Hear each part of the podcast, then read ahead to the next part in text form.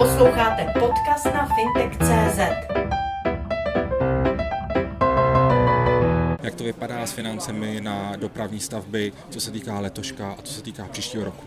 V letošním roce pro nás bude důležité ještě v rámci úpravy rozpočtu na rok dva tisíce dvacet dva zajistit finanční přísun, který nahradí ten výpad, výpadek daní, jak daně silniční, tak daně spotřební z pohonných hmot. Předpokládáme, že minimálně šest celá pět miliardy korun do rozpočtu rezortu dopravy právě pro náhradu toho výpadku bude možné získat. Zároveň budu usilovat o významně větší objem peněz na rok příští. Znamená to nejenom obhájit tu částku, která byla v letošním roce, ale s ohledem na to, že v tom příštím roce bude jak správa železnic, tak ředitelství silnic a dálnic dokončovat celou řadu zasmluvněných kontraktů, běžících staveb, tak budeme potřebovat kromě té částky letošního roku ještě nějaký další příspěvek navíc. A budeme hledat způsob, jak se k němu dostat, zda případně nečerpat ještě další úvěrové peníze. My samozřejmě v tomto směru už hledáme, chceme najít vějíř. To nemusela česká vláda dělat v předchozích letech, protože příjmy byly velkorysé, ale v té současné situaci my na to musíme reagovat a reagujeme na tím, souborem možných finančních nástrojů, jak zajistit to, aby investiční činnost běžela v nezměněném tempu. Zmínil jste minulou vládu, váš předchůdce se často chlubil tím, kolik peněz jde na dopravní projekty v České republice, nyní vás kritizuje za to, že jich tam nejde dost. Mohl byste říci, kolik tedy peněz tento rok půjde na dopravní projekty a kolik počítáte příští rok? Tam se tedy na částky. Tak Státní fond dopravní infrastruktury, což jsou zejména peníze investiční, letos rozdělí sto dvacet sedm celá šest miliardy korun. S tím, že to je významná suma, předpokládáme, že i v příštím roce se nejméně takovou částku v rámci Státního fondu dopravní infrastruktury podaří rozdělit. To bude určitě návrh, o kterém už teď jednám s ministrem Stanurou, ale jak říkám, snažím se o to zajistit i další cestou, významně vyšší finanční prostředky na to, abychom s dalšími stavbami mohli začít. Pokud mluvíte o jiných cestách, jaké cesty máte na mysli a pokud se vám je podaří využít, o jakých penězích se vlastně bavíme? Kolik peněz byste mohli navýšit ten rozpočet? Jedná se o miliardy, ta škála je širší. Pro ten příští rok ještě jistě nebude možné zajistit další finance v rámci P P P projektů, to vyžaduje další přípravu, ale bavíme se o úvěru E I B a bavíme se o dalších úvěrových nástrojích pro zajištění investičních prostředků. Setkáváme se s tím, že vzhledem k rychle rostoucí inflaci, rychle rostoucím cenám prací, stavebního materiálu se jaksi trošičku stává někdy nemožným dodržet zakázky, nasmluvené stavební zakázky.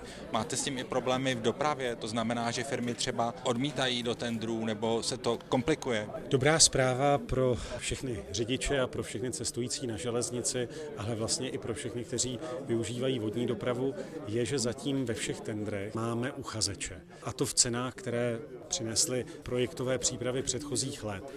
Znamená to, že v tomto směru mají i stavební firmy jasnou perspektivu, že jsou s to udržet a jsou s to i v téhle velmi nestabilní době nabízet relevantní konkurenční ceny v rámci jednotlivých soutěží. To je důležitá zpráva po vzbuzení a pro makroekonomy je to také jeden z důvodů pozitivního hodnocení vývoje ekonomiky v dalších letech.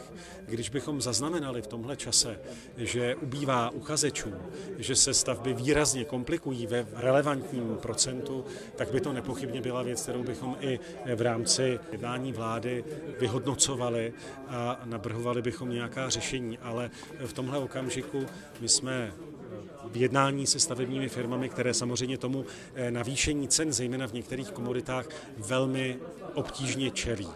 tak tam jednáme o způsobu, jak to zajistit, například z hlediska budoucí indexace jednotlivých smluv, a našli jsme řešení a stejně tak se budeme snažit opravdu pomoci tam, kde třeba právě nejsou ty takzvané inflační doložky, tak jak ten dopad v ní alespoň v dostupném rozsahu rozdělit. Vzhledem k té situaci, kterou popisujete, to znamená nárůst cen, inflace, máte jasný přehled o tom, o kolik se, kolik vám ta situace zvedá vlastně náklady na rozestavené projekty a chystané projekty? Tak my opravdu sledujeme to, že tam, kde jsou uzavřené kontrakty a kde nemají inflační doložku, tak tam by opravdu to dílo mělo být dokončené v těch nasmlouvaných cenách. Samozřejmě se změnami díla, které každý život přináší, každý život stavby přináší, ale taková je nejenom naše představa, ale taková je v podstatě naše zákonná povinnost. U těch smluv, kde jsou inflační doložky, tak tam se pochopitelně do toho promítá i ono inflační navýšení s jednoročním zpožděním a řešíme to, co jsem zmínil, to znamená opravdu ten skokový nárůst vybraných komodit. A záleží samozřejmě na tom, jak významnou položku komodita, jako je například ocel, armovací ocel zejména, tak jakou významnou část v té zakázce tvoří. Samozřejmě nerostou jenom ceny stavebních prací, stavebních materiálů, ale i energií. To se dotýká třeba Českých drah, nebo se to dotýká přepravců autobusových. Máte zprávy o tom, že tyto rychle rostoucí vstupy mohou se dotknout dopravní obslužnosti v České republice? Znamená to samozřejmě větší komplikace i pro dopravce, i pro národního dopravce. Já pevně doufám, že v krátkém čase už se ceny pohonných hmot ustálí, dorostly vlastně historického maxima. A už poslední dny ukazují uklidnění té situace. To bych si velmi přál i kvůli dopravcům. Já se nechci přidávat těm, kteří straší a vlastně tak uměle dál posilují inflaci. Vnímám to, že pro dopravu, pro investice v dopravě je důležité všemi kroky a koneckonců i všemi hodnoceními spíše tlačit na to, aby se dařilo věci realizovat v tom finančním rozsahu, který byl nasmlouván. Tam, kde je nezbytná pomoc, tak tam o ní jednáme. V případě dopravní obslužnosti a veřejné služby, kterou na železnici, ale i kterou poskytují dopravci samozřejmě na silnicích, tak tam bude předmětem samozřejmě dalších jednání, jak se to do těch cen promítne, co to bude znamenat. Dopravci přirozeně budou také muset měnit svoje ceny. Mění se bohužel ceny zboží, mění se ceny pohonných hmot a dá se očekávat, že na to dopravci prostě budou muset zareagovat. Vrátím se znovu k dopravním stavbám. Mohl byste říci, které jsou letos pro vás a v příštím roce nejdůležitější? Dnes se fakticky podařilo otevřít, alespoň v částečném provozu, úplně novou stopu dvacetikilometrového úseku mezi Sudoměřicemi a Voticemi na čtvrtém koridoru, tedy na spojnici mezi Prahou a Českými Budějovicemi. To je věc opravdu velmi důležitá, protože Správa železnic tady také realizovala dopravní stavbu v úplně nové stopě. V tom směru se i tahle investice blíží té potřebě, kterou máme ve výhledu vysokorychlostních tratí i úplně nových staveb, jako je například Tachlovický tunel, případně železniční spojnice centra Prahy, Ruzyně letiště, Václava Havla a Kladlík. Doplním ještě důležitou dopravní stavbu, kromě obchvatů Olbramovic a, a dalších obchvatů, tak to bude také zprovoznění letos dalšího úseku dálnice D třicet pět. Poslední otázka, trošičku odbočím. Dávno jste vlastně poskytli slevu na jízdném pro invalidy třetího stupně. Chtěl jsem se vás zeptat, jestli máte představu, kolik invalidů třetího stupně to slevu na jízdném využije. Víme, že se to týká sto tisíc lidí, těch, kteří doposavat takovou slevu využívat nemohli. Invalidé třetího stupně, kteří neměli průkaz Z T P, případně Z T P P, jezdili vlastně za plnou cenu. Je to ale skupina lidí, která nepochybně si tu pomoc státu zaslouží.